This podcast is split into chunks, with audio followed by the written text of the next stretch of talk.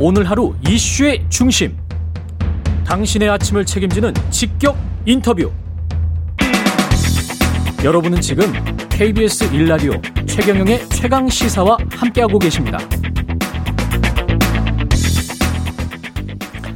네, 일제 강점기 강제징용 피해자들의 손해배상 소송에서 법원은 소각하 패소 판결을 내렸는데요. 이번 판결은 지난 2018년 대법원 판결과는 완전히 배치되는 그런 판결입니다. 강제징용 피해자들은 즉각 항소하겠다는 입장을 밝혔고 피해자 측 대리인인 강길 변호사 연결돼 있습니다. 안녕하세요. 네, 안녕하세요. 네. 소각하는 사실상 이제 패소라고 봐야 되죠.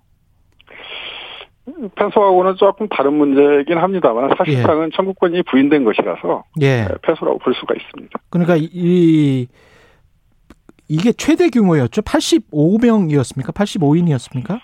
네, 정확히 말씀드리면 예. 뭐 중간에 일부 예. 처치한 분 빼고 한 84명으로 84명. 생각하면 됩니다. 예, 그 예. 대신에 이제 피고가 아, 중요한 그 일본 전범 기업들 16개가 포함이 돼 있어서 아. 그, 것으로 보면 최대 규모라고 볼 수가 있습니다. 이제 일본 기업 16곳을 상대로 낸 손해배상 청구 소송입니다. 강제징용 예, 예, 피해자들의 이게 일종의 예. 에, 전체 그 여러 개 지금 사건이 계류 중인데요. 음. 이게 아마 모델 사건으로 볼 수가 있습니다. 예. 전체 사건의 케이스 사건으로 볼 수가 그렇죠. 있습니다. 강제징용 피해자들이 예. 이제 각각 소송을 이, 뭐 여러 군데서 내고 있기 때문에 그 중에서 예. 보면은 가장 큰 케이스다 이런 말씀이신데 가장 큰 규모다. 예. 예. 근데 이거 어떻게 보세요? 1심 판결.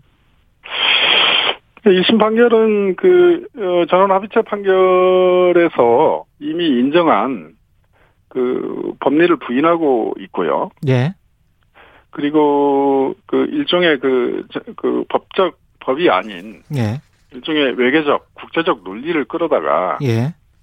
이게 이제 전원 합의체 그 소수 의견인데요. 예. 이걸 끌어다가 이제 판결을 하고 있고. 음. 또 특이한 점은 그 일본의 그 일제 강점 사건을 어 그게 불법성을 부인하는 이러한 좀 상식적으로 납득이 안 되는 그런 논리를 펴고 있어서 약간 의문인 음. 앞으로 논란이 많이 될 사건입니다. 예. 이게 불법성을 부인하는 대목이 어떤 대목이었습니까 판결문에? 일종의 이게 이제 그 국제 간에는 그 어떤 그 중앙 정부가 존재하지 않기 때문에 예. 그 강한 나라가 약한 나라를 침범하는 거에 대해서 어, 규범적으로 규제를 하지 않습니다. 그래서 음. 어, 어떻게 보면 양육 약육강식 예. 어, 과한 표현이긴 합니다만은 예.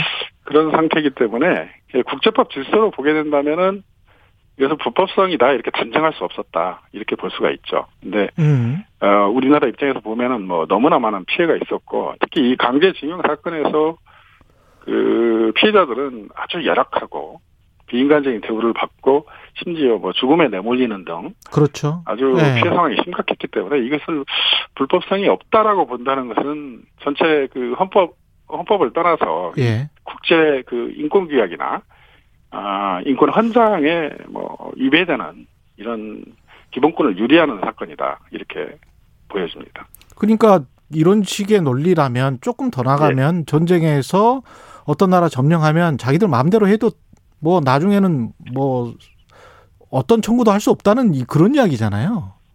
그렇죠. 이건 이제 일본 측 입장인데요. 예. 독일도 이와 유사한 일을 행하였죠. 그래서 예. 독일 같은 경우는 이 전범 기업들이 어, 추후에라도 어떤 과오가 발견되거나 불법성이 발견되면 대상하는 쪽으로 많이 행동을 했습니다. 그래서 예. 지금 현재 일본 정부는 국제적인 기준에도 맞지 않는 예. 그런 변명에 불과하다. 이렇게 말씀드릴 수가 있습니다. 판결문 근데 곳곳에 아까 말씀하신 어떤 국제 정치적인 논리, 예, 어떻게 보면 이제 속설 같은 것도 예. 막 들어가 있는 것 같고요. 주관적인 해석이 굉장히 많이 들어가 있는데 이거는 예. 보통의 판결문에서 이런 이런 경우가 있습니까? 저도 보지 못했고요. 예.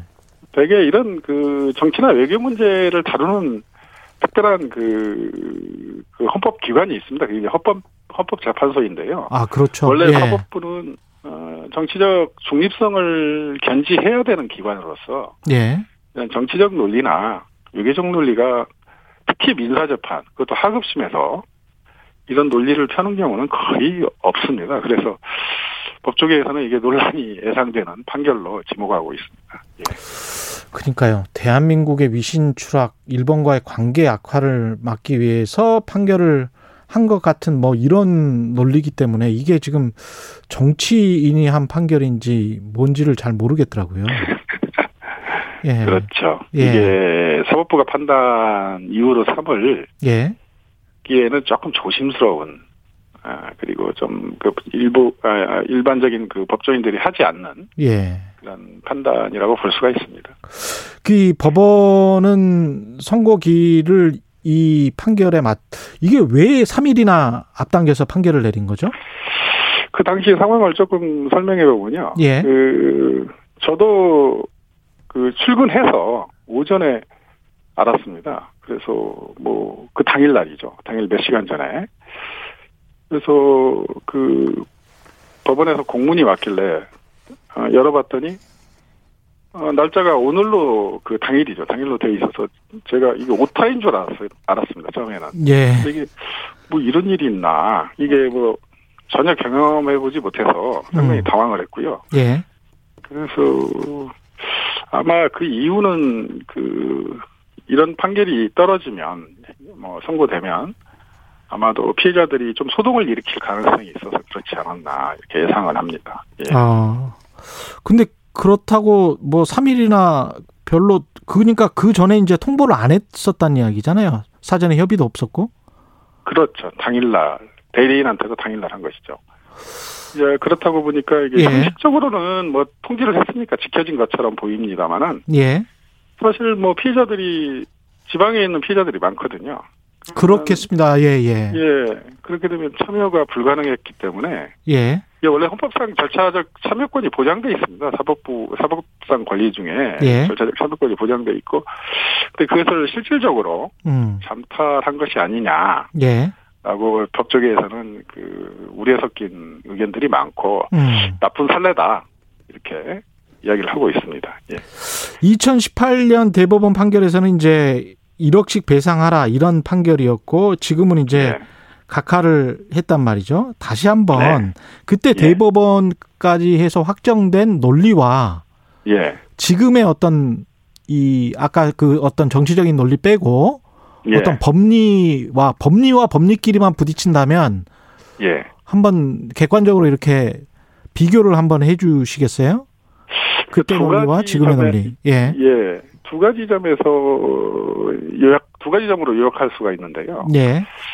그 당시 그 대법원에서는 그 청구권 협정이 매우 중요한 문제였죠. 그 예. 그 당시 청구권 협정에 과연 이 개인 간의 청구권이 포함이 되어 있느냐 라는 음. 게 쟁점이었는데 그 당시 일본이 그 강제징용에 대한 불법성을 부인했습니다. 예. 이렇게 되다 보니까 그 배상 문제가 생길 수 없죠 논리적으로. 예. 불법하지 않은데 누가 배상을 합니까? 그래서 아, 그러네요. 예. 불법성을 인정하지 않았기에 지금이라도 불법성 이제 판단을 해보니 불법하니 음. 그 청구권 협정에 들어갈 수 없었다. 예. 그러니 지금이라도 배상을 해라. 해서 청구권이 인정이 됐고요. 아, 그래서 아까 그 독일 이야기를 하신 거군요. 추후에 예. 불법성이 인정이 되면 그때는 배상할 예. 수 있다. 그 말씀이시고. 예. 그렇, 그렇, 그렇죠. 음. 그래서 그 당시에 일본 정부의 성향이 예. 자기들 침략 행위를 이렇게 불법적이지 않다라고 생각을 하고 이제 약간 그 뒷거래 형식으로 예. 어, 배상금 정뭐 일종의 돈을 주어서 무마하려는 태도를 보였던 보였던 것으로 보입니다. 그런데 예. 우리 정부는 거기에도 불법성을 넣자. 당신들이 잘못했다. 이것을 음. 직접 표현하고 싶어 했고 요구를 했습니다만 일본 정부가 거부하는 바람에 그 들어가지도 않았고 예. 그렇다고 한다면 배상 문제가 생길 수 없다 논리적으로 예. 그래서 그에 대해서 음 배상해야 된다 이렇게 아. 예, 지금이라도 불법성을 인정해서 이런 논리를 가지고 있었고 예. 현재 본 판결에서는 그 부분을 뭐 어, 일본의 강제 점령, 그 다음에 강제 징용 자체에 대한 불법성을 인정하지 않기 때문에 예. 논리적으로 청구를 받아줄 수가 없는 것이죠. 아. 그래서 거기에서 가장 큰 차이가 나고 그러므로 인해서 여러 가지 이유로 음. 소송할 권리 즉 소권이라고 하는데요. 예. 그 소권이 청구권은 일부 인정될 수 있으나 음. 그 소권 자체가 없다. 왜냐하면은 뭐 국가 간의 이익이나 예. 그다음에 헌법적 헌법적 이익을 보호하기 위해서는 음. 그런 그 소송상 청구 권리를 인정하면 안 된다. 이렇게 판단하신 것 같습니다. 강제징용 피해자들이은 즉각 지금 항소하겠다는 거죠?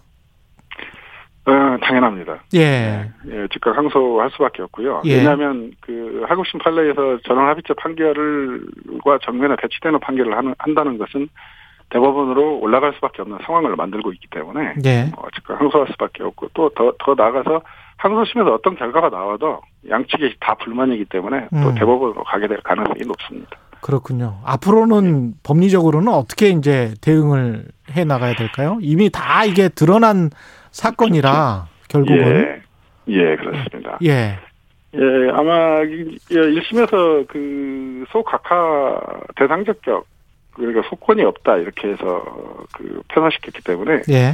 이 2심에서는 거기에 대해서 일단 다투게 될 것이고요. 예. 그리고 아마 그 대법원 판단에 따른다면 항소심에서 저희가 그 본안 판결에 들어갈 것이기 때문에 본안 판단에서 좀 1심에서 좀 미흡했던 점, 그 부분을 좀 보강을 해서, 어, 뭐, 뭐 대법원 판결과 일치하는 판단을 음. 받도록 노력할 것입니다.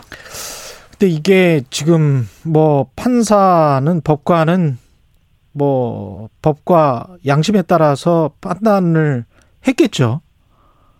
예. 그렇습니다. 예. 예. 그렇습니다. 예. 근데 이제 판사를 탄핵해달라는 청와대 청원이 예. 하루 만에 이제 5만 명이 넘었는데 국민들은 예. 굉장히 이제 격앙 격앙돼서 반응을 하는 것 같고 예. 그 어떻게 해야 될까요? 이런 부분들은 어, 이게 해당 사건 변호사로서는 이게 그 법률 외적인 문제라 좀 조심스럽긴 합니다만은 그렇죠. 예. 어, 어떤 그 재판을 해서 국민들이 그, 그 재판을 그 비판할 권리는 있습니다. 예, 그것도 당연히 국민의 권리입니다. 예, 그렇죠. 예. 예. 네, 그래서 판결에 판결에 대한 반발 내지 음. 비판을 한 방법으로 예. 어, 국민들이 하는 행동으로 보이기 때문에 음. 어, 그것도 일종의 하나의 어떤 그 권리 행사의 일부분이다 이렇게 개인적으로는 생각하고 있습니다. 예. 근데 그게 이제 또 재판에 또 과도하게 영향을 미쳐서는 안 되기는 합니다. 그죠? 예. 그렇죠. 예. 판사님들이 예. 그, 런 그런 행위들에 이렇게 영향을 받, 받으시는 분들은 아니시기 때문에 국민들의 뭐 권리 행사를 할 수 있는 부분은 뭐 하시는 것이 맞습니다. 예. 근데 이게 이렇게 1심에서 아까 말씀하셨지만 여러 피해자들이 각기 지금 하고 있단 말이죠. 예. 그 피해 그 피해 배상을 해달라고 청구 소송을 예. 하고 있는데 예. 지금 이렇게 어, 몇 건이나 진행, 진행 되고 있죠?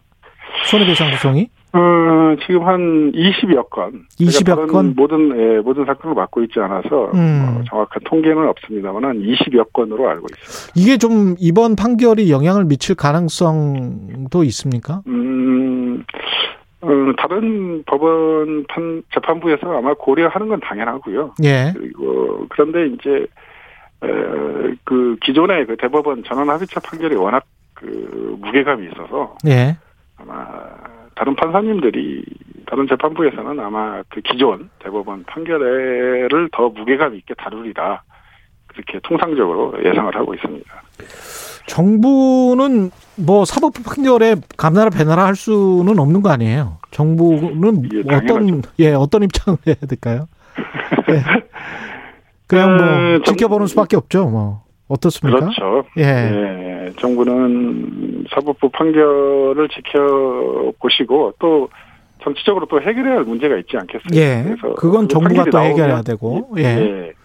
판결이 나오면 또 집행 문제가 남아 있거든요. 그렇죠. 예. 그 집행 문제는 법적인 문제이기도 하지만은 그게 그게 오히려 이제 정치적 문제가 되, 많이 대두되죠. 거기에서 알겠습니다. 그래서 예. 아, 거기에서 아마 정부가 일본 정부하고 어떤 그, 그 좋은 예. 협상을 끌어내는 것이 중요하다 이렇게 생각합니다. 각각의 역할이 있는 것 같습니다. 오늘 말씀 감사하고요. 그렇죠. 강제징용 피해자 측 대리인인 강길 변호사였습니다. 고맙습니다. 예, 고맙습니다. 예. 예, 청취자 K7438님, 일본에서 나온 판결줄인 줄 알았습니다. 이런 말씀 해 주셨네요. 고맙습니다.